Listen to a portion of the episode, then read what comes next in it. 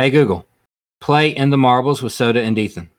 All right, playing the latest episode of In the Marbles with Soda and Ethan.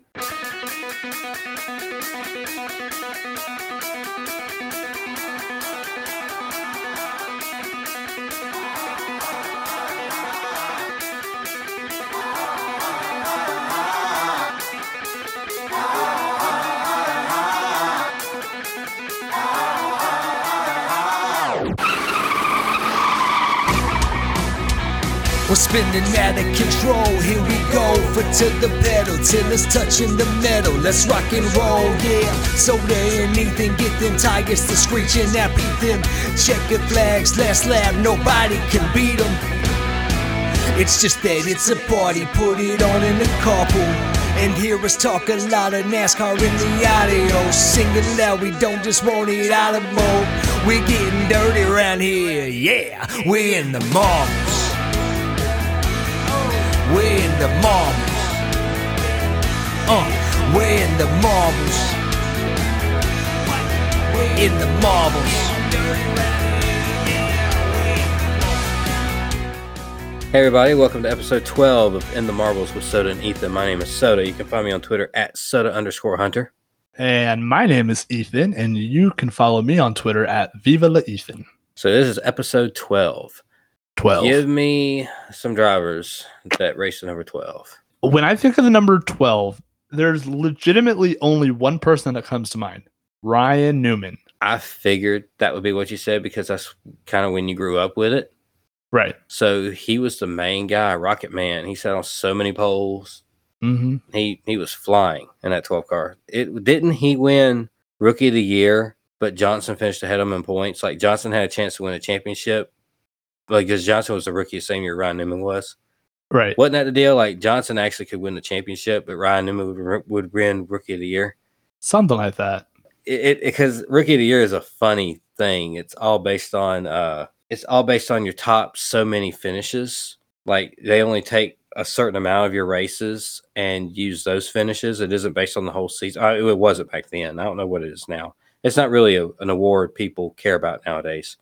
Right. But back in the day, before before a bunch of the uh, they called it bushwhacking started. Bush drivers and Cup drivers. The Cup drivers would come down to the Bush Series, and they would go Mhm. for championships, and it kind of stunted the development of the Cup Series drivers in a way. Before all that really started in the uh, mid 2000s, the Rookie of the Year was a really, really prestigious award, and people were really gunning for it. And you usually had three or four top guys gunning for that award. But honestly, after Newman, I can't tell you who won any of them. I have no idea. Exactly. Exactly. I know Well, that Davey I take that Allison won it in 87. Tony Stewart won it in 99.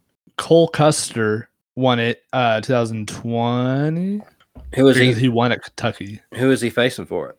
Uh Tyler Reddick, Cole Custer, Tyler Reddick, and Well, see, this is part of my point.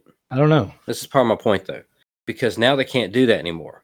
The Cup Series guys can't come down and run for championships all year long in Right. the Bush Series or Xfinity Series now. So now you have actual driver development in the Xfinity Series, and you're seeing these guys being brought up.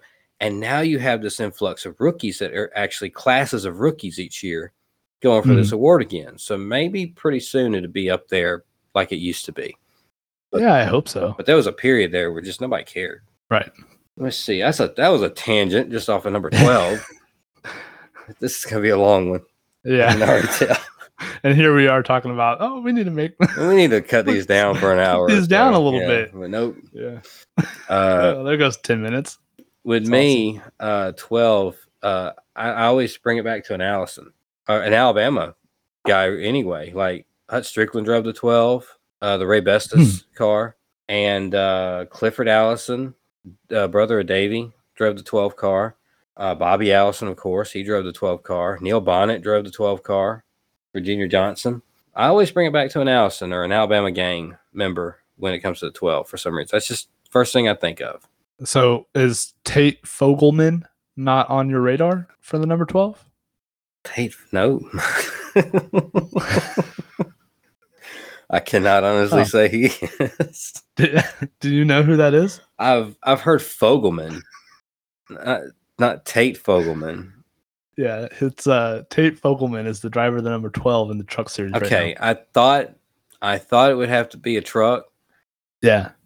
I, I know Uh, when I was a he- kid, there was an ARCA driver named Jay Fogleman. No, like he actually won uh last last season. Okay, I don't still follow, sucks, I don't but- follow trucks. I don't follow trucks. I do. I love trucks. I mean, I know some basic things about it, but as far as like what driver is doing what, and like that's why I don't play any of the, like the the DraftKings games and trucks Mm, or Xfinity yeah. really, because I don't follow it as religiously as I do Cup. You know, so I don't have all the ins and outs of it. Yeah, for sure. Like I said, I know of a Jay Fogleman. I want to say he was an ARCA driver because I had a little yellow number five diecast car of him when I was a kid. Had no Oh. idea who he was. I don't think I ever saw a race. but it Still was don't there. know who he is. Yeah.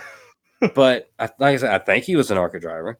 I know I had a Bill Venturini too, Oh, number well, 25 that- Rain-X car. Not Billy Venturini, Oh, Bill Venturini. I'm assuming his dad. I don't know. I was gonna say like that's literally the same word, like same name, but Yeah. Except, you know, if, Bill, if you're a dad and Billy. your name's your name's Bill, you name your kid Billy. Right? Hmm. You gotta is that is, is that really a thing? I guess. like naming your child something simple like Kimberly or like Billy. Zach, Trini, Jason. Oh, I can't remember. What? Zach. What are you talking about? I'm sorry. I'm na- I'm naming the Power Rangers. sorry, I just went on a tangent. Power Rangers. Good lord. That was right when I was growing up a little bit. I got away from that. Drew Vinsel knows what I'm talking about. I, I know what you're talking about. I had a younger brother who was all into it.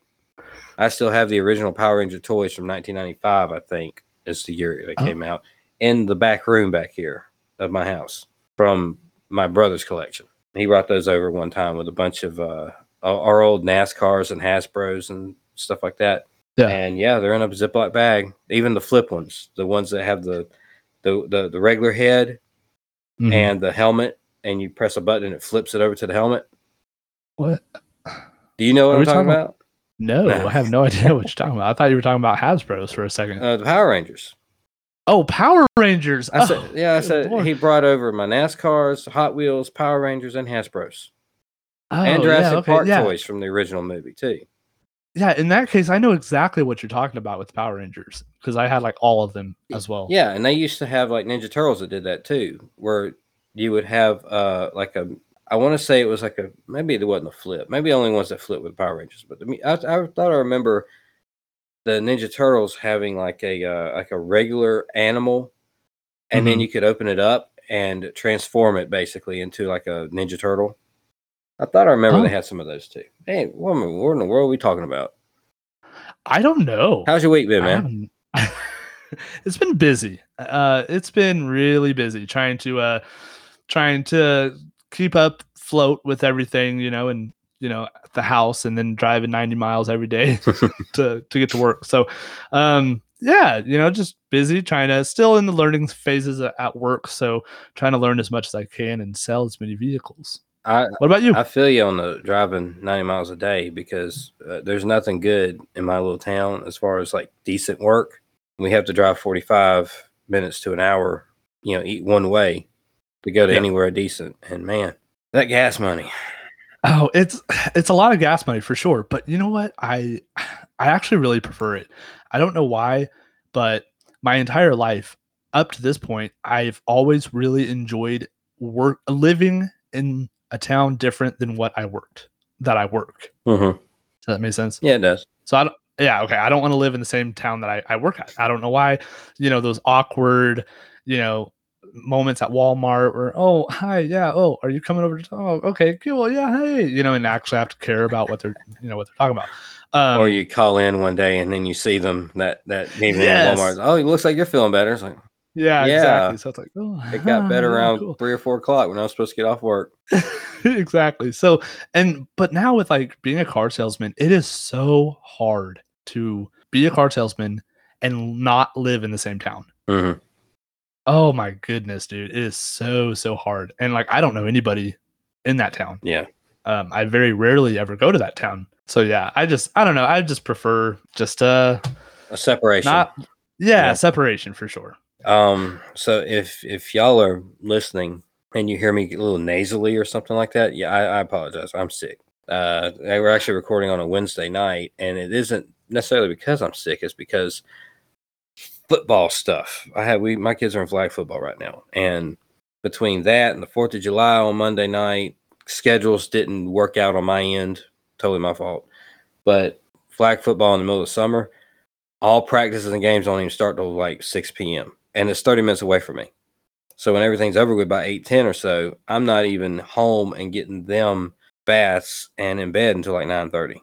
Oh you know, wow. so there Yeah. isn't a whole lot of options I can do to record. So that's that's my life Well- right now. Flag football. Well, if I sound nasally, that's because I always do because I got a broken nose and I just never got it fixed. So if I bother you with my nasaliness, if you hear me walk across the don't know. room with a limp, it's because I hit the wall in a race car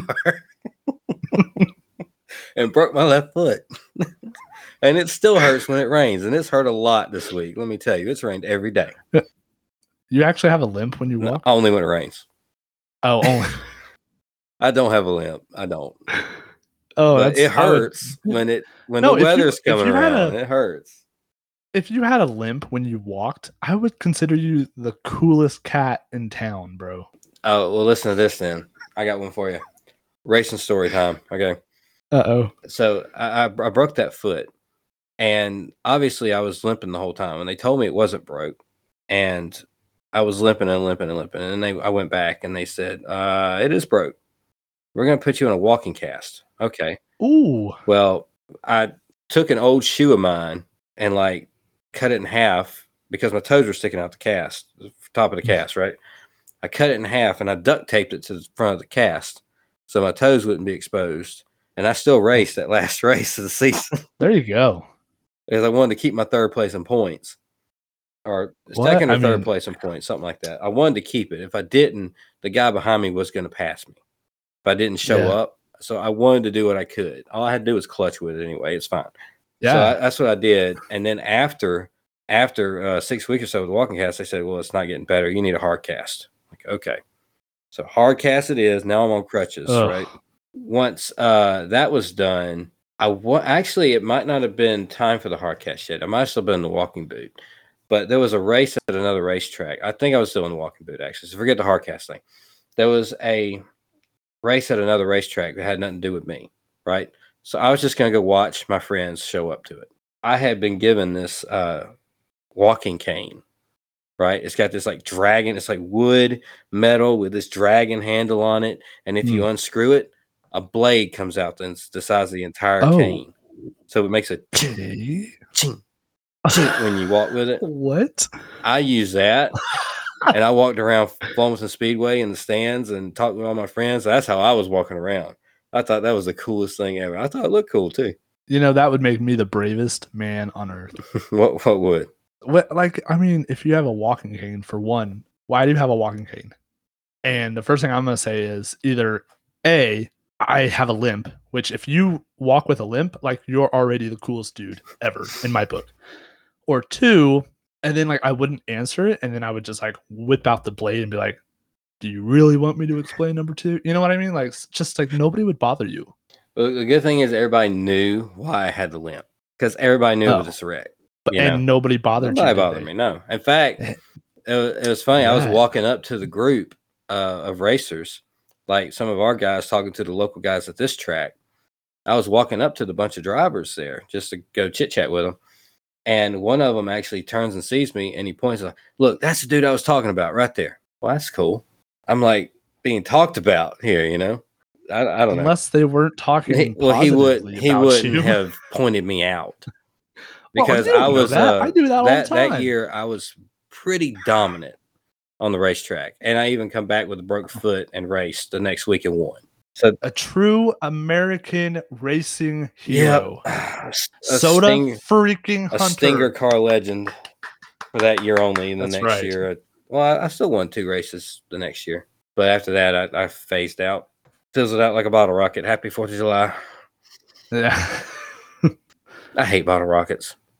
oh man, I hate. No, I don't hate the Fourth of July, but I, I hate fireworks. I love fireworks. I love the Fourth of I July. hate bottle rockets. Love Fourth of July. Bottle rockets, Just- firecrackers, that's just a waste of time.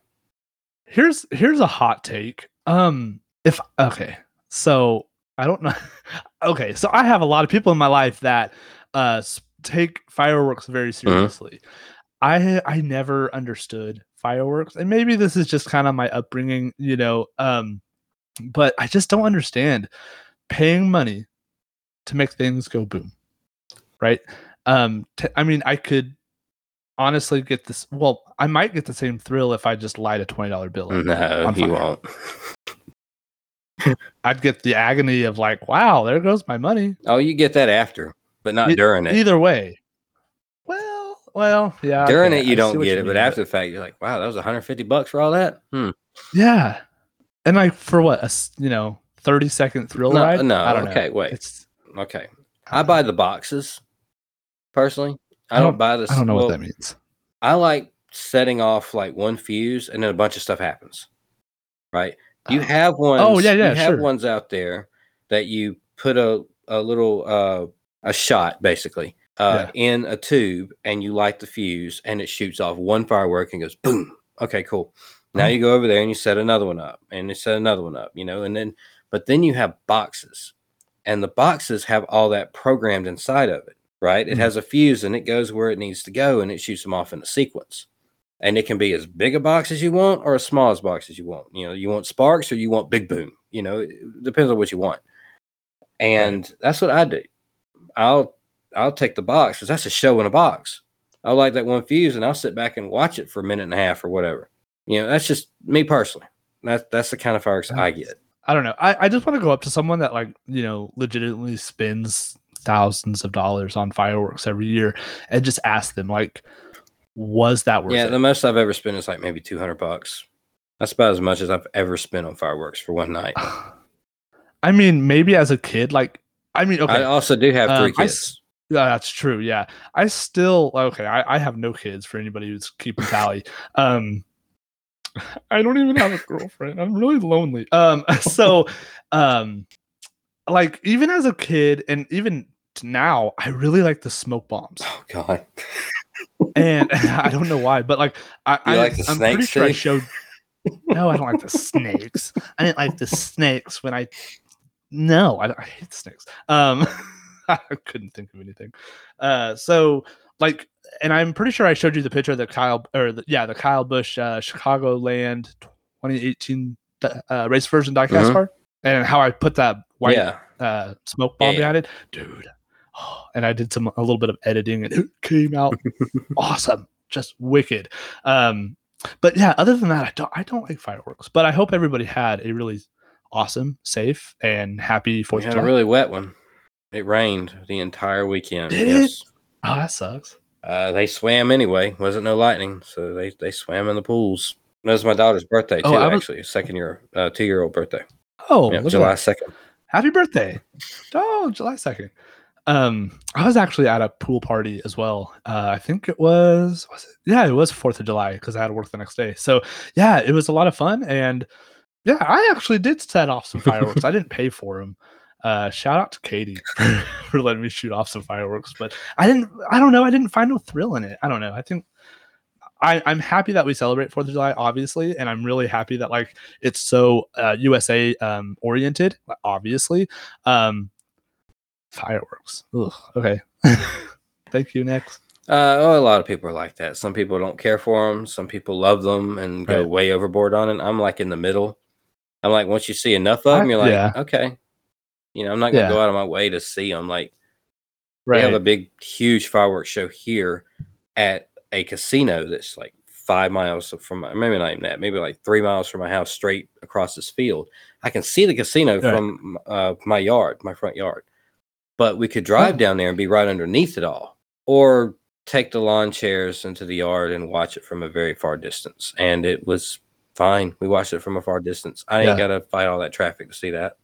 It was a good No 25 joke. minute show, you know. And then when we go to Disney, by the way, I'm going to Disney World in two weeks. Can't wait. Me and my wife cannot wait. Woo-woo. When we, when you go to Disney, they have fireworks all over the place there every night, and that's awesome Yeah. because it's choreographed to music, you know. So the fireworks are different as opposed to what song it is and the style of song it is, and the big moments will boom in time with the song. And they, God, they do such a good job syncing all that up. It's incredible. And even from a distance, it's synced up because we watched it one night uh, at Ohana, which is a restaurant that is across the water from Magic Kingdom, the Disney World with the castle. And they played the music inside the restaurant, but obviously you're watching it at a distance. So Right. what you hear would be different than what you see if you weren't in the park right up underneath it. So what they did, they synced the music up with what you would see that far away inside the restaurant. And it still Oh, looked exactly like it would if you were standing right underneath it. They are so smart about all the things they do. Yeah. It really is incredible. Anyway, we're not going to be real deep on Road America. There's not much to talk about with Road America, honestly.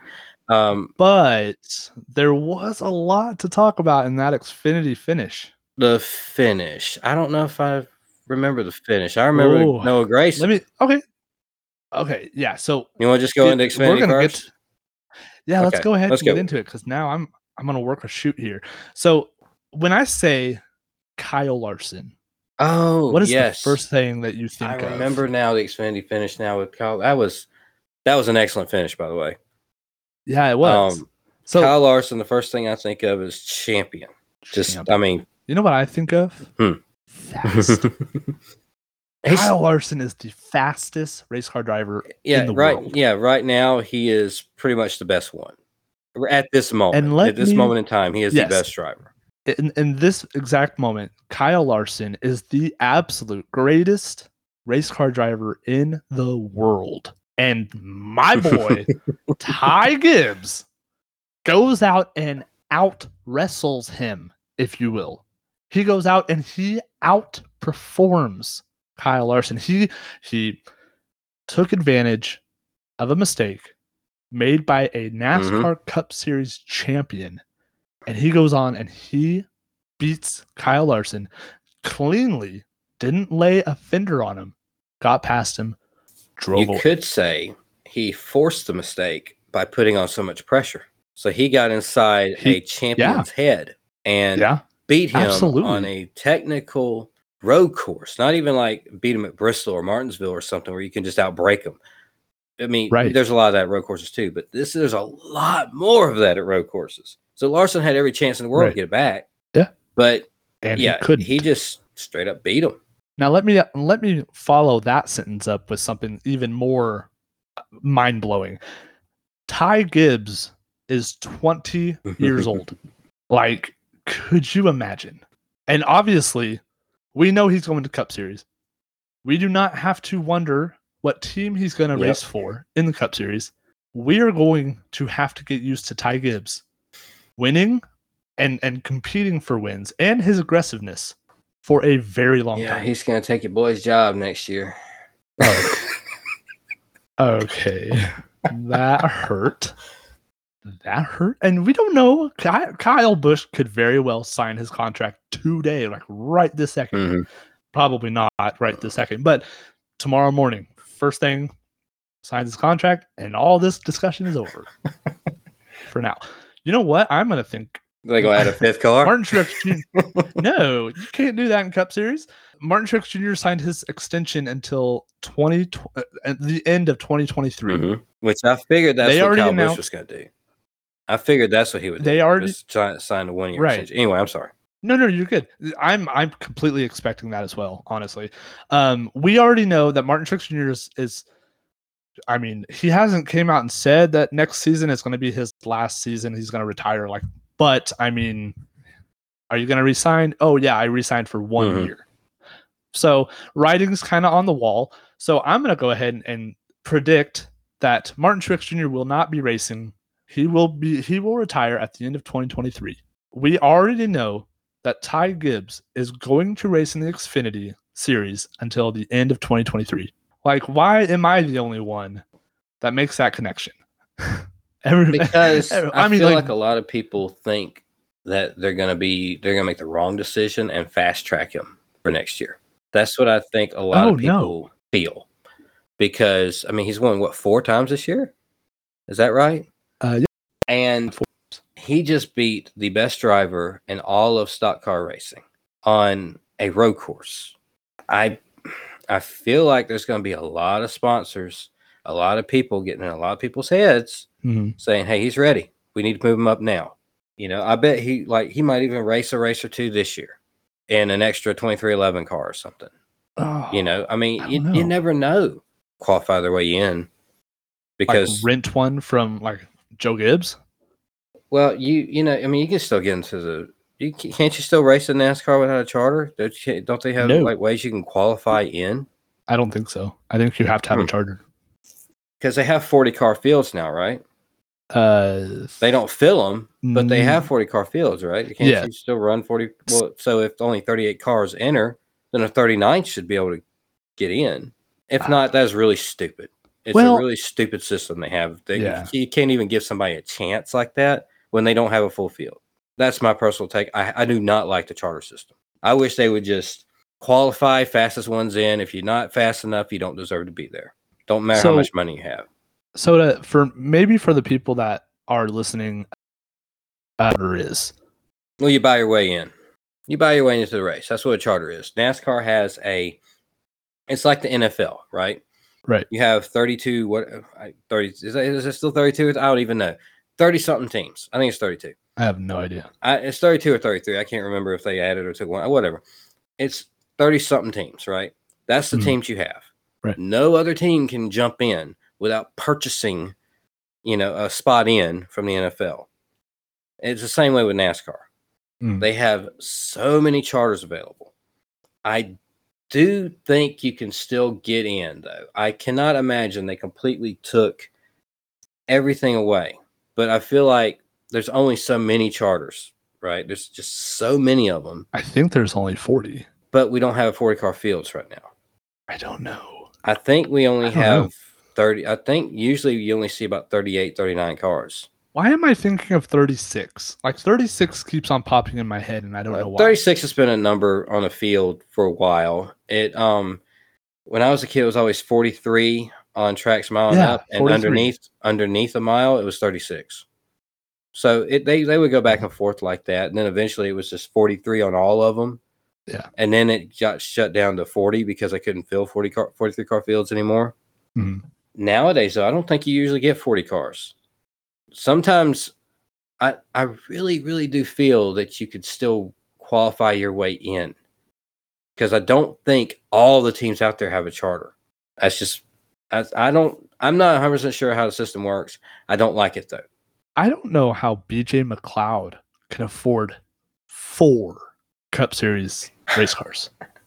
And you know what? It's the same four that are clogging up the lead lap cars. Mhm. Oh my gosh. That's that's what I'm saying. I don't I don't feel like I feel like without a charter you won't make every race, but I also don't feel like you have to have one to make a race at all.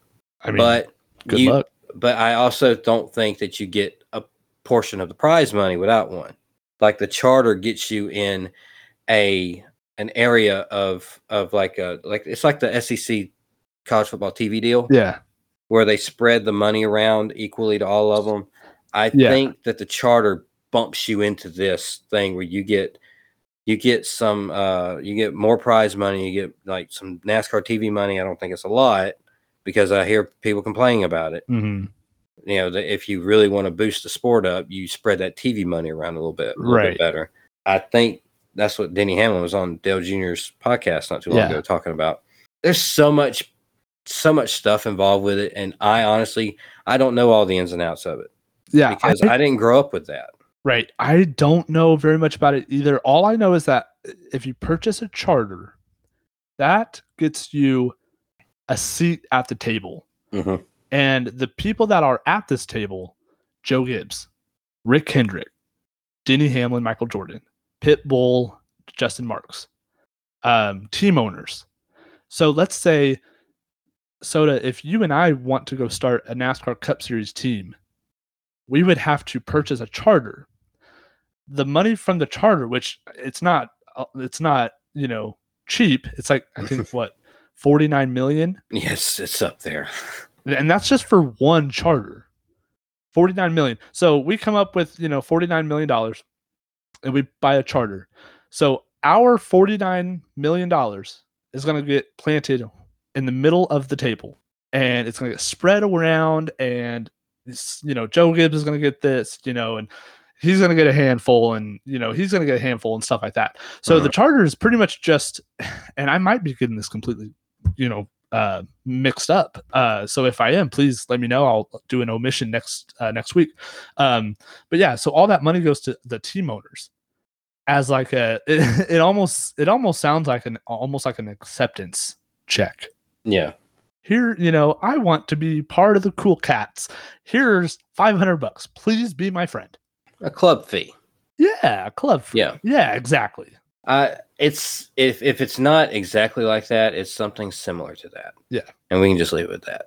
Sure. It- basically everybody knows what we're talking about now. You have to buy your way into the series. it's about if you want to register every single if register, if you want to race every single week, you have to Right. buy your way in.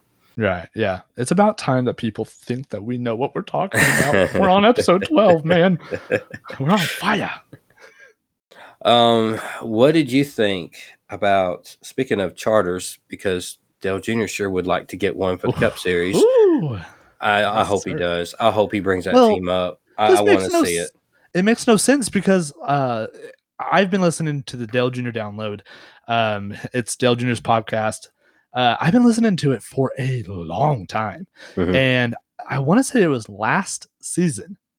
It was last season because there were so many questions about the next gen car, how Dale Jr. said that this would be the absolute opportunistic time to jump in as a team owner in the Cup Yeah. Series because next season, which is this current season, it's going to be a whole new playing field. Nobody knows what the setups are with this next gen. It's a completely, it's completely backwards from what we were doing last season. So he was like, "Oh man, uh, you know, we're thinking about it. We think, I don't know." And then he said, "You know, we're we're going to stick to Xfinity. Uh, there's too many unknowns."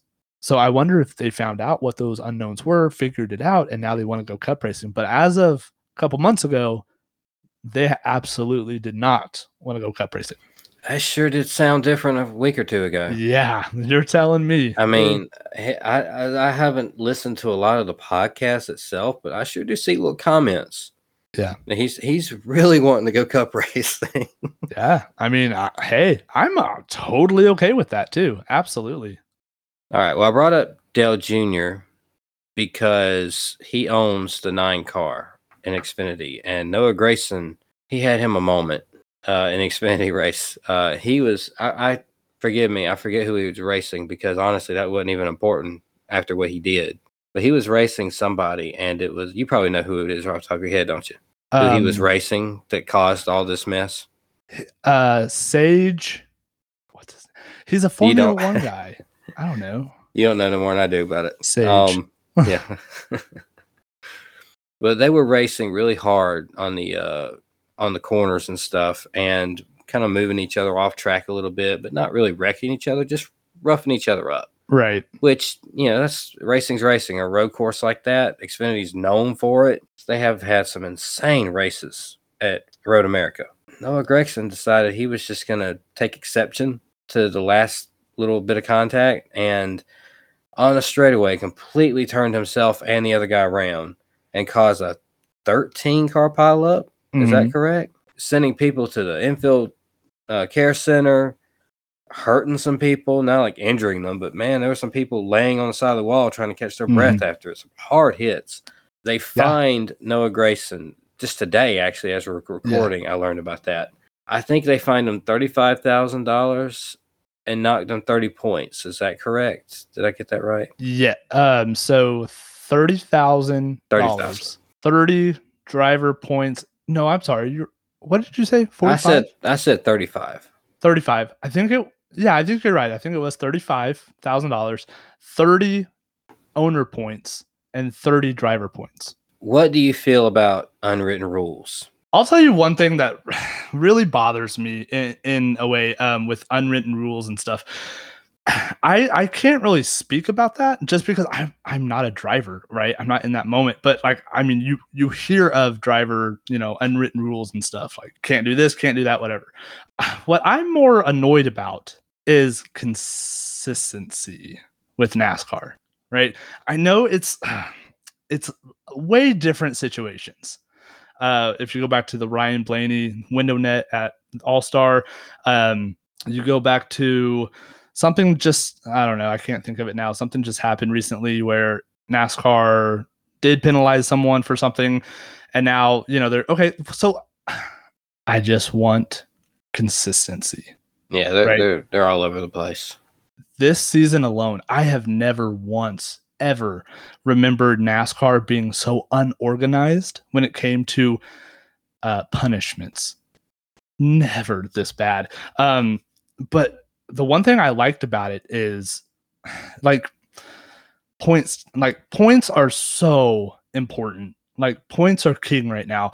I I would have taken his $35,000 fine and I would have said I will you know, I'll see that I will pay you $50,000 at if you do not take any sort of points from me. That's so to put it in like layman's term, one point in NASCAR, and it doesn't matter if it's you know Cup Series, Xfinity Series, Truck Series, one point equivalent to one position on the racetrack. So let's say that I was leading the race and I had a bad pit stop and I came in first and I left last. I just lost 40 points. Mm-hmm. And Soda, who was in second, now he's the leader. If the race you know ends right now, Soda gets 40 points. I believe I get zero or one. I think it's one. I think it starts at Yeah. one and goes up. Yeah. I mean, that's and that, oh my goodness, that's pretty much saying Noah Gragson has to somehow come up with 30 spots. Well, So that's they have that now. They have the ch- the chase format, so it isn't as big a deal as it used to be. As long as you win, taking points away. I mean, just do your thing in the, in the playoffs, right? So, I, I don't know. To me personally, if it happens to a car that doesn't win, that's a big deal. right. It's a real big deal because you can still make it into the playoff system without a win. Maybe if there's not more than so many winners this year in Cup, it kind of looks like it's going to be hard to do. Right. But if you win, you're in Right. to an extent, unless there's so many winners that it pushes the top 16 back, like it might in Cup. And that's yeah like legitimately that was uh gonna be the next thing i kind of brought up but like that was a really good segue. Um just to kind of show you the absolute importance of point systems in nascar ryan blaney is setting second in the nascar cup series point standings with zero wins. So he's like, what, okay. 14th? so ryan blaney might not make the playoffs if he does not win He could win the regular season championship and not make the playoffs. And if not make the a win. playoffs. Yes. If there are three more winners that have not won this year, that's going to happen. we will be in that type of situation and it's un this is uncharted territory um, for NASCAR because ever since they developed the uh, the playoff format uh, format um, there's never been a situation because we've always had Kyle Busch with five wins, Kyle Larson with nine, Harvick with four, Byron with two. You know what I mean? Like a lot of repeat winners.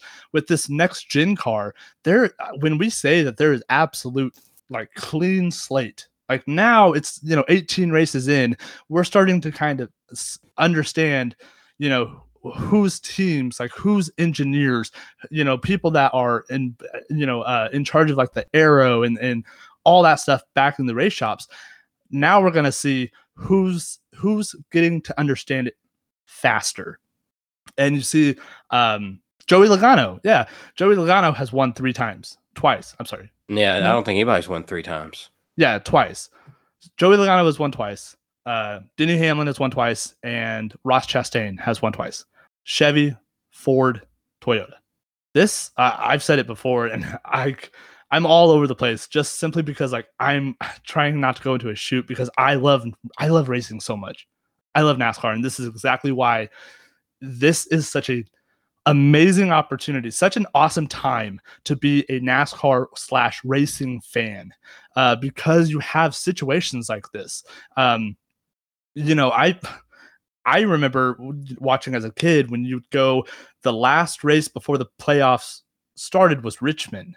Uh, and that was always like, ooh, tempers are going to flare, you know, type of thing. And it always had a big fight feel, like a must win situation. And I'm starting to feel like we are going back into that type of dynamic. Mhm. And I'm really, really excited about it. Um, close it out real quick on Noah Gragson. I personally feel like they uh, should have fined him more. Me personally, not. I mean, whether or not it was justified or what. I the point is he did something stupid and it caused a 13 car pileup and damaged a lot of cars. They Yeah. should have fined him the amount of money he owes for all those damaged saying, cars. Points if- wise, it's just that's one thing. But the I think the average fan sees money more than points. Me personally, that's Hmm. what I feel. Yeah. I think it would it would have been a bigger deal to fans if he was fined more money. It, and it looked like they weren't going to do anything at all. But whether they should have, I don't know. What do you think they should have done anything? Um, yeah. Oh, absolutely. You need, you definitely need to do something about this because, um, and and just so the listeners know, I'm a huge Noah Gragson fan. Absolutely love this kid. I think he has a um, super awesome career ahead of him. Uh, I think he's going to be in NASCAR for a long time as long as he stops If being he stops so immature this, yeah. like stop being so immature. Like seriously like you are racing for a nascar championship in the xfinity series but like how much of an honor would that have been if you were a true nascar fan? Why are you worried about zeros when you need to be chasing your heroes? You know what i mean? Like i mean why are you looking at this like this person i, I don't even know his name that's how insignificant this driver was okay, so he banged on you three times.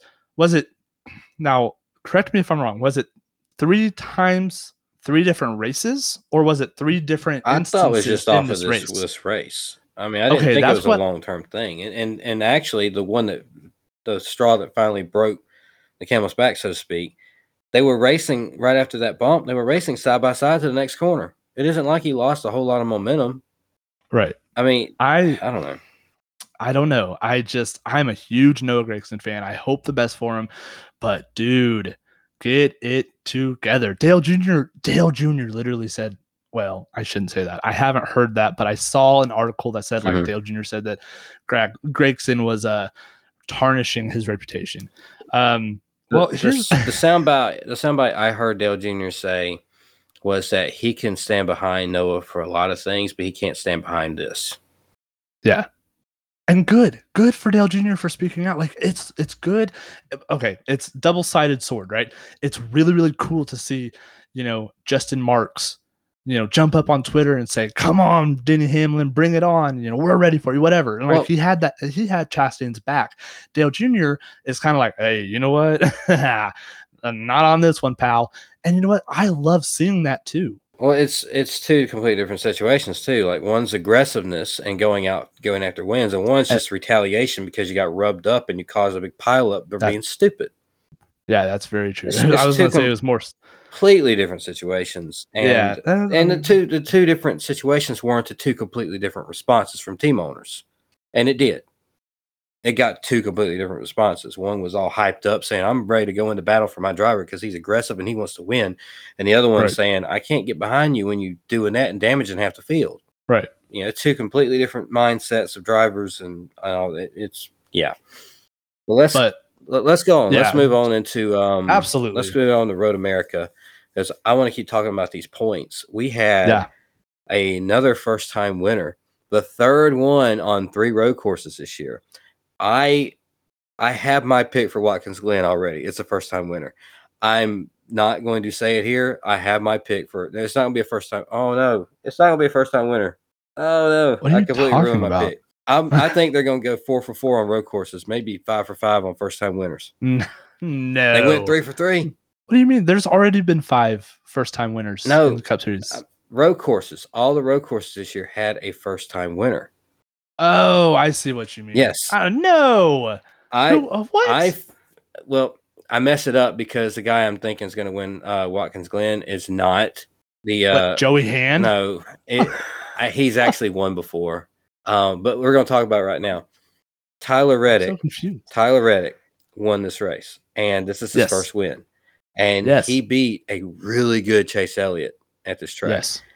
And uh, it really looked like Chase Elliott was just going to take a take it and just pull off and leave Mhm. everybody. Wound up being Tyler Reddick, left Chase Elliott in the dust at the end of it. Uh, it really messed up the points. So all of a sudden, we have 13 winners, Yeah. and we're halfway through the season. We uh, we have three spots available in the playoffs for non-winners right now, and we have people that haven't won, like Kevin Harvick, Kevin Harvick. Martin Truex. Martin Truex. I mean, there's some big names. Ryan Blaney hasn't won either, has he? Ryan Nah, Blaney. he won the All Star, but that don't count. We have some big names that have not won races. those literally those three drivers you just mentioned go wins this week, next week, and the week after. What? Like what happens? Like no one knows. So the way the, the, the playoff system works, you have a cutoff, and then the playoff starts the last 10 races of the year. So I guess race 26 is your cutoff, right? Because there's 36 races, is that correct? Something like that. yes. um, you you have a cutoff there, and if you win, and you're a full time driver, you get to uh, automatically be into the playoffs, and the playoffs are like an elimination style thing where every three races they cut off the field. So the last race will be a final four winner take all race for the championship. Exciting stuff, always fun to watch. They've never had a situation where they've had more than 16 winners at this point. So Right. it's a race win and you're in, and then they'll take the top so many in points after that to fill out the field of people that have not won. This year, you already have 13 winners, and we're not that close to the cutoff yet. Not yeah, not even close. The potential of not only filling out a 16 car field with nothing but winners, but maybe even leaving a winner out because we have 17 different winners by then. It's a very real possibility of other people have not won this year. Yeah, it's I mean we've we, we got so accustomed to you win, you're in. Meaning you win a race, you are in the playoffs. No questions asked. That's why it was so important to win races like really early in the season. So if you win Daytona 500, boom, you are already in the playoffs, no questions asked. Now you have what 20 some weeks just to like figure things out. Mm-hmm. If you if you wreck and you you know if or if you finish second, hey, yeah, that sucks you didn't win that race, but like big picture, you're still fighting for a championship. Yeah, now all of a sudden, uh, if you have three or four wins, you know you would be really safe. If you before, Oh, if you had just one win, you would be really safe. Now, if you don't have two wins, you're not safe. You better be Uh-uh. on on the wheel, and you better be driving because if we have 17 winners and you're the first guy out, too bad. You should have drove better. You should have raced harder Right. through the year. And you know, and that's why the importance of like stage racing too. A lot of people will say like, "Oh, like I hate NASCAR now because of the stage racing." Actually, if you like open your mind for a second and just like look at it, um playoff racing or playoff racing, uh stage racing is so fun. Like so fun to watch because um every single okay, help me out here, Soda. If you finish first in the stage, you get 10 playoff points. Yeah, I think it starts at 10 and goes down to one in the top 10. If you finish second, you get nine. Third, you get eight. You know, all the way down to Mhm. ten.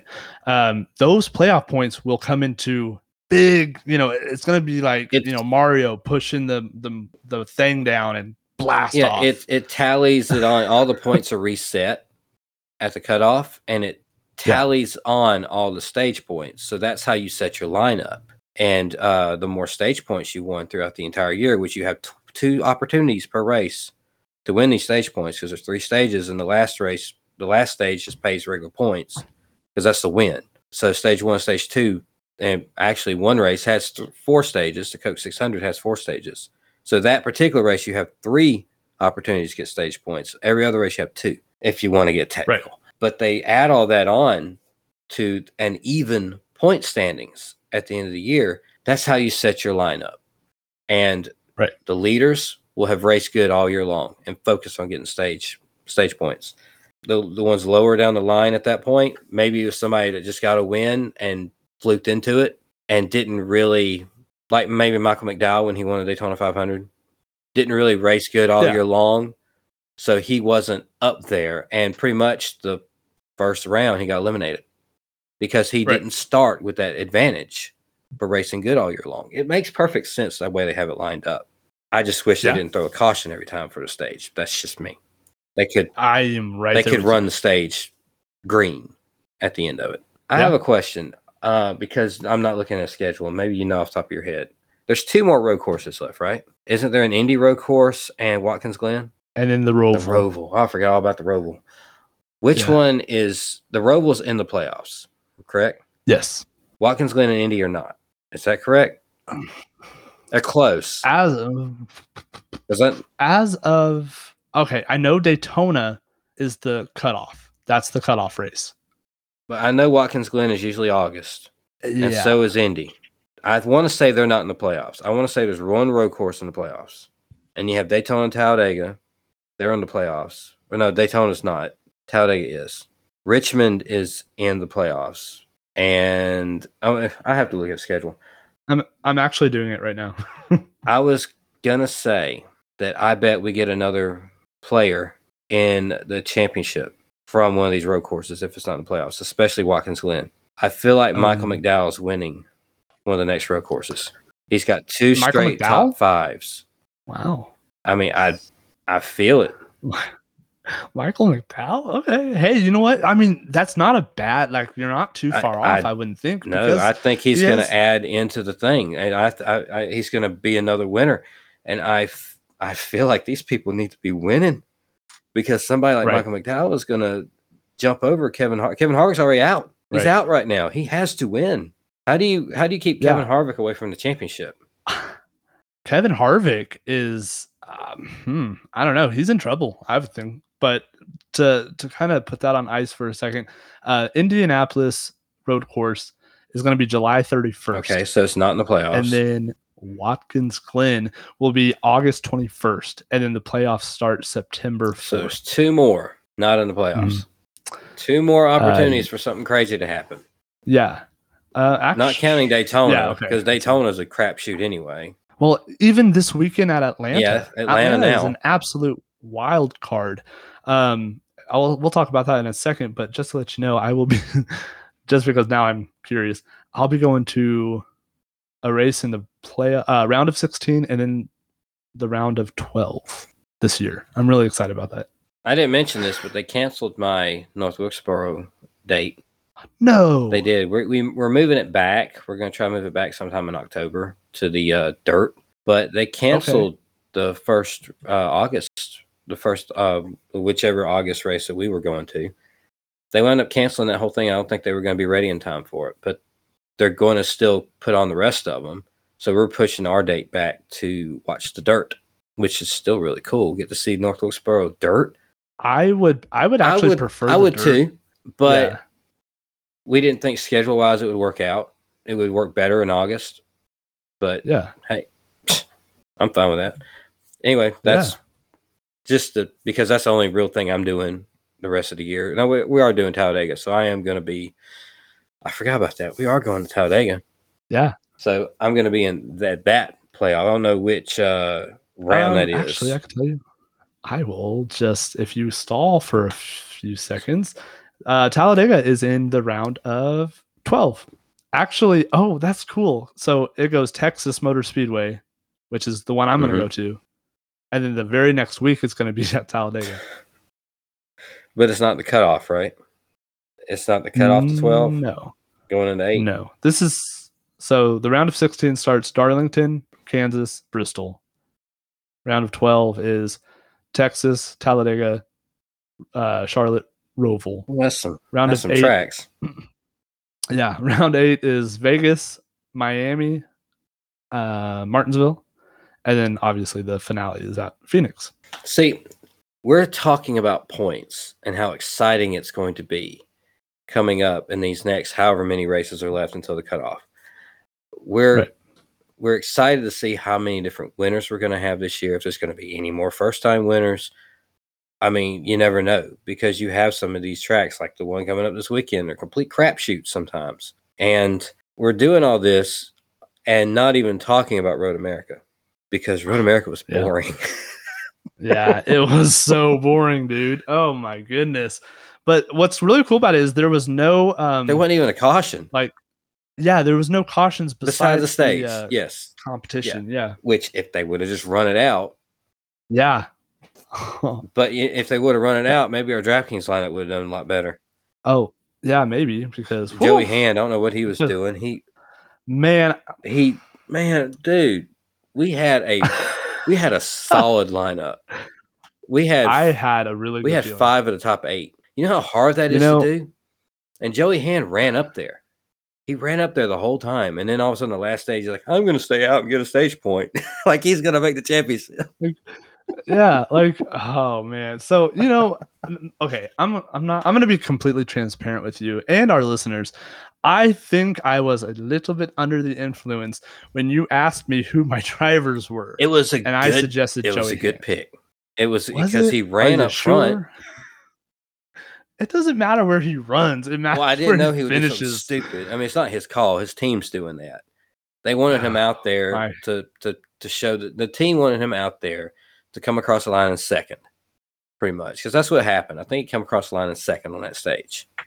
Cool. It wasn't even for no, it wasn't even for the stage win. oh I think I forget who did who did end up. Getting, I think Logano got it or something stupid like that. good lord But I don't even know. I mean, that, that race was there was nothing to that race. It was it was kind of interesting with Logano and Bubba Wallace there for a minute, and of course Logano says, "I'm sorry, I didn't mean to wreck you. I didn't mean to hit you." And then Bubba Wallace knocked him off the track. That was interesting. And uh, 23XI, 23XI wrecked together again. Kyle Busch had Yeah, an awful day. oh just pathetic And if, apparently, that's the last time we're ever going to see that Skittle scheme. That was a pretty car. yeah yeah it always was a, a fan favorite Well, that, sure. that that was a red, white, and blue one too, and that was a really, Yeah. really beautiful car. One of the better rainbow cars uh, ever, probably, because there's been several yeah between Skittles and Jeff Gordon and all that. It was a beautiful car, Mm. but I guess that's that ship sailed. We uh, we're talking about all the Yeah. points, so that's like the most exciting thing that came out this weekend. Who's the next guy to win that hasn't won yet? like No, first time no, no, no, winners just this year. This year. Oh, okay. Um, uh, I'm gonna say Bubba Really? Wallace. Oh god, that would Yep. that would throw a wrench in everything. Oh, yeah. we're so so. Well, Daytona's coming up. Oh god, Daytona. uh, hey pal, Atlanta's You, this weekend. I don't. I don't put. I know they want to do that. I don't put the skills that you need at Daytona and Talladega in Atlanta. What do you? You get do you pack racing, but I don't put those pack restrictor plate type track uh, drafting experts as an expert Mhm. at Atlanta yet. So let me ask you this then: Is Atlanta a wild card? It is because it's it's chaotic, but I won't say that it's a wild card in the same way Daytona and Talladega are. Does that make sense? Like No. you have packs at Daytona and Talladega, right? And yeah. anybody can do anything because the track is like four or five lanes wide, especially Right. Talladega. At Daytona, you can go four wide, but it's tricky. But it's definitely three lanes easily at Daytona. Sure. And you can come from the back to the front in five laps at one of these tracks if you play the air right. Right. You can't do that at Atlanta. It is a double file track. Tr- three wide is very, very tricky. I don't care how packed everybody is on top of each other. If you can't go nowhere, you can't go nowhere. You you tell Joey Logano back in the fall or in the spring when he went from 36th to 8th in two laps. What you just Well, I don't remember that, but I just I don't I don't see it the same light. I'm sorry. I don't see it in the same light. Oh, I, I mean, I get it. That's hey, They're, they're two I on top it. of each other. oh, very yeah. but I very- do feel the chaos of Atlanta. And I feel like the chaos of Atlanta is actually probably ramped up higher than it is at Daytona and Talladega because it's probably because of the tight quarters. Uh, Daytona and Talladega, everything's so spread out, you can actually maneuver around the racetrack. At Atlanta, you can't maneuver around that racetrack. You maneuver through cars, is what you do at Atlanta. I, I just, I think there's two different skill sets. A skill set for Atlanta, a skill set for Talladega and Daytona. I think I'll- Atlanta's a beast of its own right now. I I would go if that's how they set up Kansas or something, or even Atlanta. I would I would travel to go to Atlanta. Um, I think I'm going to try to go to a race next year at Atlanta. I have to see this in person. It's Yeah. it, but it would. I would be on pins and needles the entire time because I'm Yeah. like that watching it on TV. It, Right. it isn't like Talladega. It it's something different. It's like it, it's Talladega doesn't give you a sense of dread every time you're watching it. The Atlanta race gave me a sense of dread every time I was watching a lap. dread, more like anxiety. Oh my Yeah, yeah, like something's gonna happen. Something's gonna happen. Something's gonna happen. There, there it happened. Okay, Yeah. something's gonna happen. Something. Okay, there that happened. It was like that over and over and over and over and over again. I feel like when you get super speedway racing, man, if you just make one simple mistake, you are wrecking the entire field. Exactly, and, And, like- worse than what you would be Gosh. at Talladega, because you have room to go somewhere at Talladega. Like this wreck would be so bad that like Noah Gragson wouldn't have nothing on on this wreck that would happen. you know what I mean? Like, oh man, like Noah Noah's really good at wrecking half the field. Like Watch out for Stenhouse. well, Wecky Stenhouse. Um, you know, like it's I don't know, it just makes me really nervous. It's yeah, I'm with you. I'm with you on that. But now we've already went and skipped everything and talked about Atlanta and previewing this. Atlanta, we're just gonna we've already previewed Atlanta now. We've Yep. already done that. We'll just make our picks after it. That was our Atlanta discussion. It's right. gonna be wild. I encourage everybody to watch Atlanta this weekend because I mean there's there's no telling what's gonna happen. it's it's literally the one of the three most unpredictable races where anything could happen, anyone can win. It is a must watch. I mean, I know Drew Vincel's going to be watching. I know you're going to be watching. I'm definitely going to be watching. I don't think I have anything going on on Sunday for the first time in a while. I am Yeah. going to take that TV. I am going to put Mm. it out there on the deck of the pool, and I'm going to be watching Atlanta. Hallelujah. I'll tell you. You know, that's exactly where I'm going to be. We have questions. Let's get in some questions. Let's try not to go uh, Two you know, hours. marathon on them here. okay.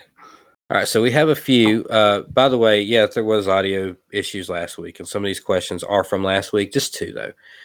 Um, a lot. You know, there's the other. That's how many we got? One, two, three, four, five. We have five questions today. Three of them came this week, and two of them are from last week that didn't quite make the cut. So we'll be answering two of them twice. And I don't know any. And you don't remember them anyway. so I don't fine. remember any of them. Gosh, Caitlin from Tales from the Estate asked, "What is your favorite NASCAR moment in history?" Oh, oh my gosh. Do you not listen to the questions before we come on?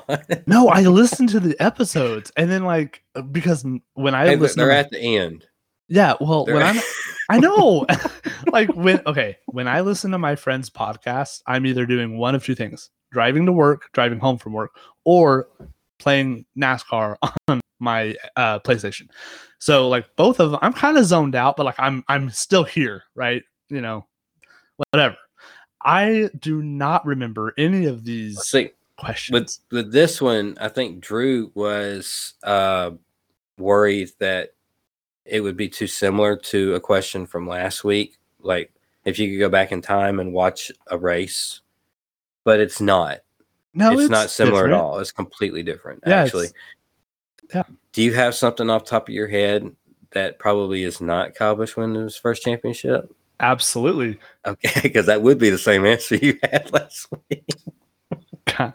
Kyle Busch winning his second Cup Series championship. No, um, I think one race that I really would have wanted to be at. That, that's not the question. Wait, what?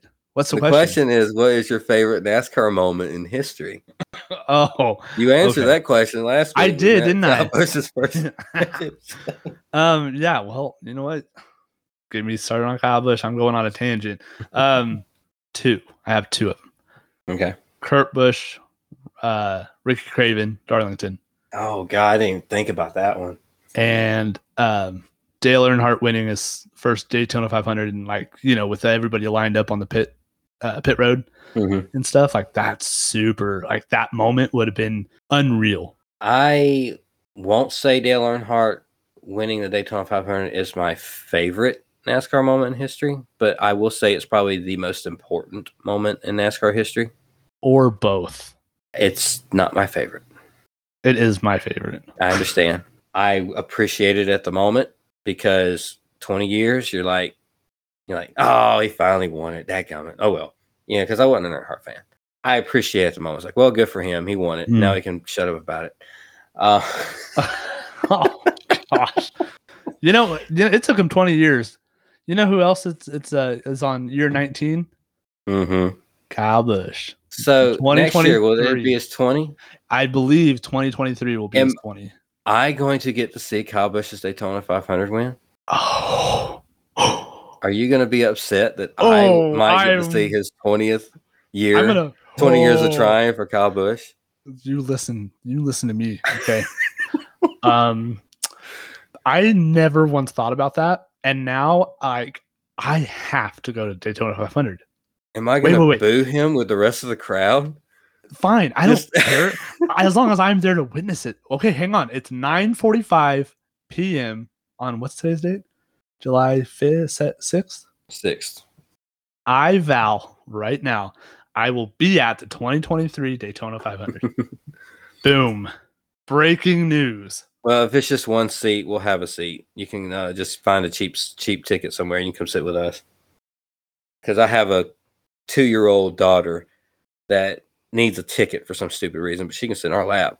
Uh, yeah, no, I uh I mean Find you a cheap seat. Come on. the, Yeah, get get over there. That's the thing, isn't it? the challenge is not getting into the race because I know how to climb fences, baby, and I am really good at it. Um but it's trying to get there. It's like, do you know how far away that is? Well, I can't come pick you up. I, I can't. I can I- only. well- I can only let you sit by. us. I am absolutely flying there for sure. Uh, my favorite moment in NASCAR history. Sorry, probably. No, that's that's good. That's good. You just gotta try and move on a little bit. Yeah. Probably. Goodness gracious, that's a hard one because I got so many moments that I really, really love. Honestly, as surprising as it sounds, it might be Dale Jr. winning the the uh, Coca or is it Pepsi 400 back then? 400, yeah. Yeah, winning the Pep the 2001 July Daytona race. That that might be my favorite moment because That's crazy. Something about that. It was like all year long after Earnhardt died. It was little things would heal. Little things would heal. Like Steve Park won the next. Like well, Dale Jr. wrecked in like the exact same way that his dad did. Right. You know, two laps into the race or lap three, I think it was actually into the race. The week after his The week after, death. yeah. Yeah. and it rained it out after that. And it was like, we shouldn't have even thought about racing today. You know, Right. but they come back on Monday, and then Dale Earnhardt's hit the car he owns, the one car, won the race. Which like- is just impossible for Steve Steve Park. Park has only won like two Steve races ever, Park! and he wins that week. What a name that is, by the way, Steve Park. What? Okay. Anyways. Well, then, and Childress takes Kevin Harvick, a rookie who hasn't. I mean, he's not like he's blowing it up. Right. He, he takes them and pushes them into the three car and renumbers it to number 29. And in his third race, again, number three, Mm, he wins. yeah. And if if it wasn't Dale Jr., it might be Kevin Harvick winning that race at Atlanta. Yeah, and not, not even like you kind of skimmed over it. Like, not only did he win, He Like- won the exact yeah, exactly. He won the exact same way that Dale Earnhardt won that race a year ago. right? And then uh, like it's such an iconic moment in history, like you were t- uh, alluding to. Um, like that was the moment. Like, oh man, like you know what? You got me on that one. I I don't know those two. That would have been that. Either one of those would have been awesome. And then of course, so that Park healed a little bit, and then uh, Kevin Harvick healed a little bit. Yeah. But then the big one that everybody got together was the first time they went back to Daytona, and Mhm. Dale Jr. healed everything. Right. Like everything's like, okay, the sport's good now. Right. We all came together. We enjoyed this moment. This was closure. Yeah. Now we can keep going. Like, Like- we, the sport can keep moving forward. I don't. Oh man, like just thinking about that race is Yeah, I'm getting chills. Just yeah, I'm like I'm over here right like now. shivering my timbers, and uh, like just that moment. And I know Dale Jr. said that he uh he that race car might have been might have been a little fast. Um, Well, you know, a lot of people thought it was rigged because of how it how it was, but then DEI completely they they won like nine of the next twelve restrictor plate races or something like that. So it is what it is. They have Right. fast cars. Yeah, the they- I mean, and the eight were both that- fast. absolutely that's the you know that's obviously the end goal um doesn't really matter how you get there as long as you get there type thing um yeah but like that moment is just such an crazy moment Drew from Tales from the Estate. What is your favorite or most memorable piece of NASCAR memorabilia that you own? boom i already like right off the top of my head I already know it Go for it. okay so 2021 kansas speedway uh, i was there kyle busch wins and i have in my living room because i'm single um a actual tire the right front tire off the race car when he uh, went drove into victory lane That's cool. Ah, I love it. And then I actually have the raced version diecast car from our friends at Lionel Racing, and you can match it up because those those race version diecast cars, it's just they go in and take a thousand pictures or whatever, shrinks it down to palm of your hand. So uh, yeah, it matches up. All the marks sort of there on the diecast. That's on the tire and stuff. It's pretty cool. Uh, I have a lot of stuff I used to have, but don't anymore. I used to have this, uh, you know, like if you go to a bar, you have the, the lights, like the Miller lights or Budweiser lights on Oh, the yeah. that you, you pull a little pull string, maybe not neon, but pull string and it lights up this picture. I had a Rusty Wallace one, Oh yeah. right? I had a, uh, uh, it was a car. It was the actual, it was, I think it was a Pontiac too. It was from like 93, I think. And it was about maybe three feet wide and it would Mhm. hang on the wall. It was this car and little pull string underneath it, and it light up the entire car. That was so so so cool, so so fun to have. I don't have any more. It got destroyed in a move once, I think, so I don't have it anymore. I would say the best piece of racing memorabilia I have, and I believe it's in my shed right now. And it's a shame that I'm not 100% sure where this is. I think it's out in my shed in a tote because we've just moved so much. It is a fan appreciation tour, uh, Richard Petty 164 scale hauler. And hmm. I, because that fan appreciation tour merch back then in 92, it was a bunch of different things. It was like 124 scale, 140 for, for 43rd scale, a few 164 scale cars, a little action figure, Richard Petty. There's a bunch of stuff in this one big long box. Mm-hmm. And I had it and I opened it up and played with it all and obvious like that. But one day Richard Petty came to my little town in Atmore because Touch One was a sponsor for Rich Bickle's car, the 42 truck. I'm sorry, the truck, Richard Petty's team mm-hmm. at that time. And Touch One was a uh, had their headquarters was here where I lived. So Richard Petty and Rich Bickle came and signed autographs for Atmore. My grandmother kept me out of school for this because this was 95. So I guess I was in sixth grade, something like Mhm. that. So she kept me out of school so I could go meet Richard Petty. I said, I, I got to have something for him to sign because I really didn't have any, because I wasn't keeping stuff like all the stuff. I, I did keep some cars in, in, its, in their packs still back then. I thought, I know what I can get to sign. I had this hauler, white hauler with the fan appreciation tour thing on the side of it. I took a another hauler that I had out of the box, one that I figured would never be worth anything, and I took the packaging and put it all back together with this fan appreciation box. So it's not in its original box by no means, but it's in a hauler box to protect it.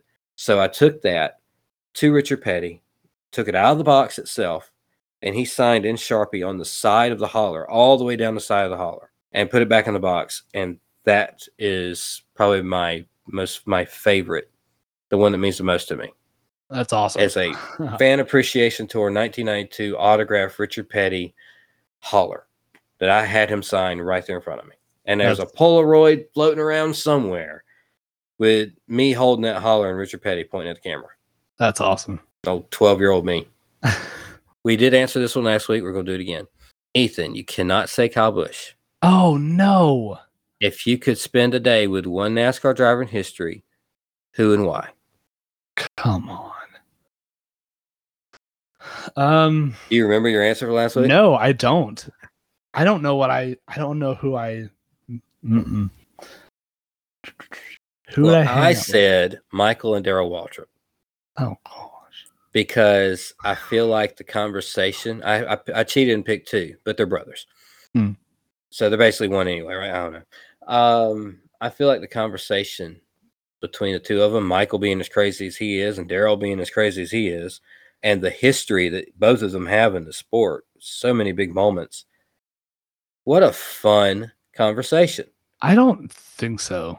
You don't think that would be an entertaining listen to hear Darrell Waltrip talk about all the crazy stuff that happened between him and Junior and Earnhardt and and Bobby Allison and all that, and then hear Michael Waltrip talking about staying with the Petties and and the DEI stuff and him on his own team. Hey, did you cheat by the way at Richmond that time? It's like, well, I don't know. Yeah, it would be it would be fun. Are you talking about like okay, I'm sorry. I'm so to be completely transparent, I am incredibly tired right now. So I might be misunderstanding you. Are you are you saying like it's gonna be you and Michael Waltrip hanging out with you for the day? And, like, Uh, you- me, Michael and Darrell. Oh yeah. Um like you're just like together like all day. Like Yeah. bros hanging out. Yeah. That's no, okay. So like Michael's okay. Darrell creeps me out. Oh, dude. come on. He I'm you know what? I- You know what? I think Daryl Walter has secrets and I don't ever want to know what those secrets are. He just looks like he's planning something. I don't know. It's just weird. I he gives me the creeps. That's like a that. weird take on Darrell Waltrip. Like he's a great race car driver and uh, entertaining, you know, as you can get. But like, man, Well, that's what I'm looking for. I'm looking for the entertainment value. I'm looking Well, for all the stories that could be told between these two. that's fantastic. But like, I don't know, like. Send someone else and do a podcast about it Look. and then like post it. But like, Uh, who do you want? Who who, who you spend, spend a day with? um, okay, so is it like current drivers? Any anybody? Anybody? Okay. Um, oh gosh, I hate saying this. I hate saying this because like he's not my favorite driver at all. Um, Clint Bowyer. I would absolutely because like it's funny because like Clint Bowyer, he you know uh, was raised and born like an hour away from me. Um, like everything that he says on TV, like about going mud and all this stuff, like been there, done that. Let's go. Like we can like I think Clint Bowyer and I could really party together. And I've heard some stories about uh uh the Lake of the Ozarks, which those are my stomping grounds. So like I, I think Clint Bowyer and I would have a really interesting day together. Clint Bowyer's a good pick. He'd be fun. Yeah. This is another one from Drew. Last one from Drew. What are your thoughts on the new style of cars, and what is your favorite era for NASCAR, like the actual car Ooh. itself? I so to answer the first question, I absolutely love this this race car. From the way how it's super challenging for the absolute elite best of the best auto racers in the world. Eh, Like they're accidentally spinning out. It's amazing. It's you know, we're saying five first time ever winners. Almost, you know, what what did you say 13? Thirteen winners. 13 different winners this year. Like that's unreal. That gives like the teams that are, you know, three stars a, a chance to kind of, you know, with and whatnot to run with five star race teams, you know, bigger paydays and all that stuff. Um, my when it comes to the race car itself, uh, like what style I like the most or like what era, um, like the t- uh, what was that 2000 I want to say like 2007 to like 2010, like nationwide cars. I was about to say you're not talking about those winged. No, Cars of not the tomorrow. COTs, like the nationwide cars or the Xfinity cars. Um, like uh, I am all about like if a if like a vehicle, like a street car, if it looks good, it has a really nice looking front end. and that probably sounds really naughty, but like you know what I mean, like Yeah, but, like whatever. Um, and I, oh man, I love the imagery of how those race cars would be literally on the racetrack, like they were like sucked to the racetrack. Mhm. Oh man, those front ends were amazing, and those race cars were just beautiful. I don't like the look of the new car. I like the way it drives, but I personally feel like the new car could look better. I feel like they looked better, like the last car that we just had looked better when they debuted. Me personally, like because Dodge was going to bring out the Charger in it, but then it went away, and that Dodge Charger looked beautiful. That was the best looking one out of all of them. I I feel like they all look the same now, but they they try their best to make them. I don't know. Something about the car looks flat and squatty to me. Okay, yeah, I see that. It it I think it could look better. I love the way they drive. Mm, I, I do like that. And if Dodge comes in in the next year or two, we'll see what they bring.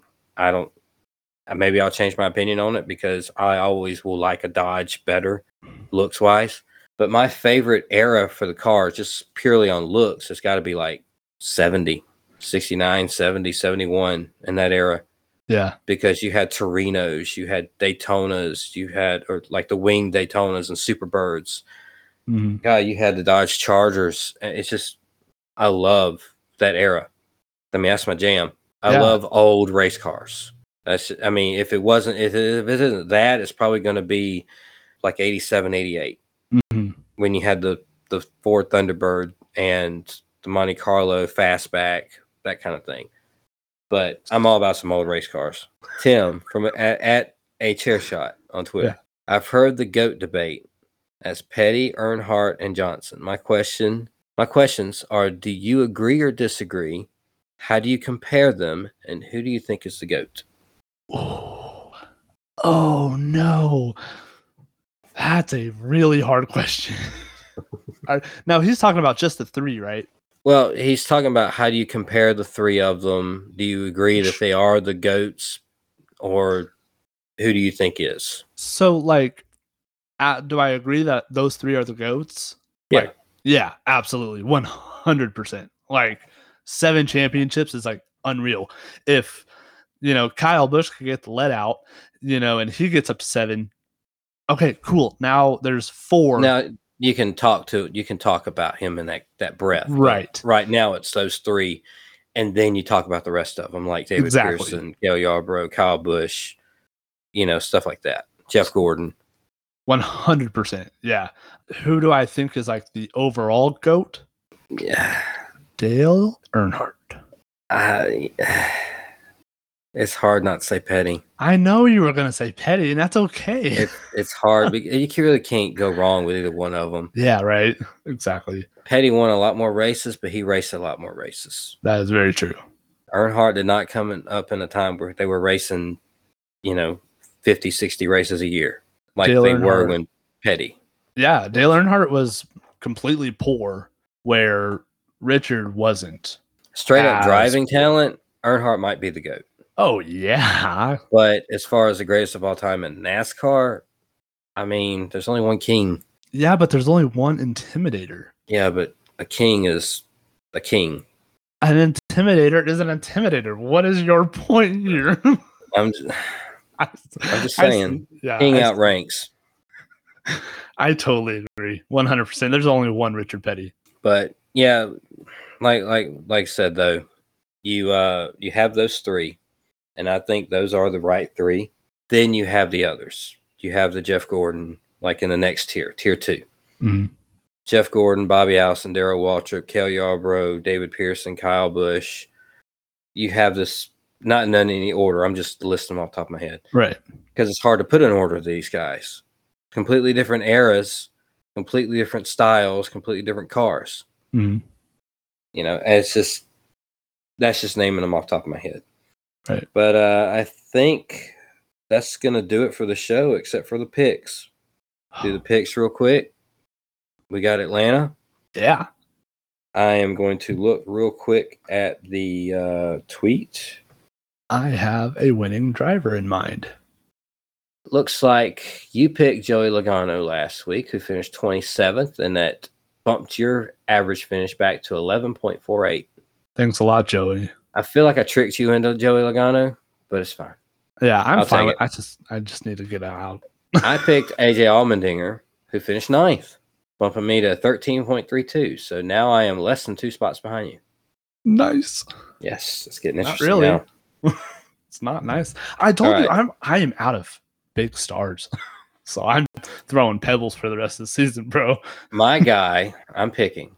My guy finished third at the last Atlanta race. Hmm. He's got to win this year. Kurt Busch. That's incredible because my pick is Bubba Wallace. Oh wow, we're gonna wreck together. Oh, We're gonna be in the same wreck. So I think what is this the first time we've actually We Pick the picked same teammates. team? I don't know. Oh, that's cool. So obviously, Kurt Busch, uh, Bubba Wallace both raced for 20, 23XI. Denny Hamlin, who also drives the 11 car, him and Michael Jordan's team. So uh, I'm pretty sure everybody knows that by now, right? I hope so. I thought that you had already picked Bubba Wallace once, but apparently not. I guess I did. Oh, I didn't, but no, I don't think I have. Have I? I had picked Bubba. I picked Bubba Wallace at Talladega, so that's what I'm thinking of. Hmm. So there you go. That's the first Kurt Busch pick of the year for either one of us. yeah. Yeah. Kurt Busch. Look at Kurt. Go, Kurt. That's, that's, go. that's it's gonna be fun. I really, really encourage everybody to watch the race this weekend. I really, really do feel like it'll be fun. Absolutely. Um, with that said, we're going to get on out of here. Uh, Send it to the podcast drafting partners real quick. And I mean, real quick, I'm going to run through my list. Shout out to the Fully Posable Wrestling Figure Podcast. Great guys. Uh, one of them, uh, Scott, also has Drunk Wrestling History. Really good, fun show. Doing the Favor with Eric and Barry. Positively Pro Wrestling Podcast. Lap Traffic Podcast. I want to give them a shout out. That's a new one to me. Wait, what? Yes, it's a uh, podcast that I started getting into, and we've been interacting a little bit on Twitter, liking each other's tweets and stuff like that. So I, I gave them a listen. Pretty cool little show. They did mostly just interviews, from what I've Hmm. understood, but they had Seamus on last week, Oh, and fun, right? Listening to Seamus talk about NASCAR. that is Right? awesome. Yeah, Okay. give give them a listen. Lap Traffic Podcast. Just like I said, mostly interviews. you Uh, should text it to me. Jason Wolf, uh, he has he owns a chop shop and a great artist. Uh, hit him up if you need any type of art done or custom Hasbro's. Maybe get into the chop shop if he opens it up. And Big Underscore Bane did our intro music. Love the intro music. Best intro music in all of uh, podcasting, in in my biased opinion. And he owns the Outsiders Beard Co., which has great beard oils, bombs, and scented candles. I use the products on the regular. Who do you got, Ethan? So the first one is definitely Breaker and Bane's Power Hour. I don't know if I'm gonna get it right, but let's let's just give it a whirl. One professional wrestler, to one rapper, friends since the seventh grade, get together to talk everything movies, comics, professional wrestling, and anything that makes you say WTF. We should we should really give some uh, background to this. You do Hmm. you don't have your list. I don't have my list. No. No, you have lost your list, your uh your little spreadsheet here that you Mm-hmm. Yeah. that you have all these things. That now you're doing it off memory, huh? Yeah. all right, keep going. Let's see how Oh, it goes. Oh no. Okay. Um, so uh, Brian Breaker, he also has uh, a, podcast. You know it's fake, right? Uh, Brian Breaker goes in-depth conversation with professional wrestlers, referees, managers, fans, and anyone that has pro wrestling ties for interactive and insightful conversations. I believe is what his says. Uh, this is so much fun. I'm so nervous. I'm probably butchering it though. You're fine. Come on. I have no idea. Okay. Um, let's see what's next. Of course, Bill Venus. No holds barred with Bill Venus. Get ready for some no holds barred action with your host, the legendary Bill Venus, and his co-host Bane, as they bring you the most insightful pro wrestling podcast ever. I know it's I know it ends with ever, so I'm really excited about that. Tales from the Estate, one of our personal favorites if we had to choose one.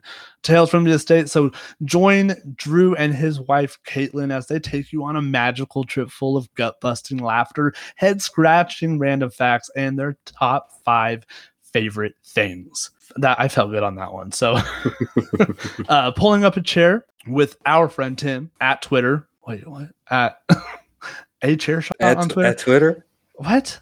What am I saying? He's at twitter.com. No, I don't know. I don't know. He might be. Go, we'll have to go text him or something. Uh, no, pulling up a chair, uh, a podcast uh, spotlighting anyone who loves wrestling figures, uh, including like customizers, collectors, creators, and and people who are like actually in the business. As you hear my laundry beep go off, I'm really happy that I have uh, clean laundry now. Also, give a shout out to uh, Toyota. Without Toyota, a majority of the world would be stuck at a standstill. Uh, and Rowdy Energy, the official s- energy drink of in the marbles. So you know what I didn't mem- didn't even mention the entire? Pickles, Yeah, that's exactly what I was thinking of. You're right. You hit it. You hit it right on the head. waffles. Our new shirts. Oh my gosh! They dropped. Yes, they did. We have two new designs at whatamaneuver.net. If you go to the website and the top Mhm. left corner, you can search by store. Just hit the tab, it'll drop all the stores, go down to the eyes and the marbles. There are two new designs, along with our Allison design, which is our logo that you see all over all our social Mhm. media. And now there are two more. There's one called Throwbacking, and there's one called Throwback, Throwback Weekend Mhm. throwbacking obviously a play on what we kind of joke around with here on the podcast and throwback weekend being a similar design worded a little differently for more of a generic racing type shirt so maybe you don't necessarily have to know what we're talking about on the podcast to get that one Yeah. you know just trying to put that out there have an option Yeah. and it's based on the darlington speedway logo Darlington Speedway logo. it's where it normally says Darlington and the cursive it says too tough to tame. Yeah. The old retro Darlington logo, that's what it's based off of. It pays respect to the logo, Mhm. so to speak. And I love it. I Yeah. think they look they would be great racing shirts. Absolutely. If you're going to anything motorsports related, throwback, a weekend of tradition is an amazing shirt. I'm gonna wear that at North Wilkesboro. Mm, Throwbacking is a cool podcast shirt yeah. because that's what we that's what we say here. Uh, so go to the website, check those out. That's a great way to support the show. Whatamaneuver.net. Three designs to choose from now. I'm excited about them. I think they're really good shirts. I Uh, you can also go ahead. I'm like I'm so proud of that. Like like I didn't really do much of the work at all. Like Soda did all that. Um and you showed me those pictures what yesterday and they're already on whatamaneuver.net. So that that's so cool and uh, I'm just yeah, you're that's I feel like there are babies. Is that weird? like I feel like we ha- I I have 3 babies now. Like all of our shirts. Like I'm really excited about that. That's not weird uh, that much. It's not It's that a- weird. It's a little weird. It's- Listen, it's only weird if you make it weird, and you made it weird. I'm making it weird. That's this right. is your fault.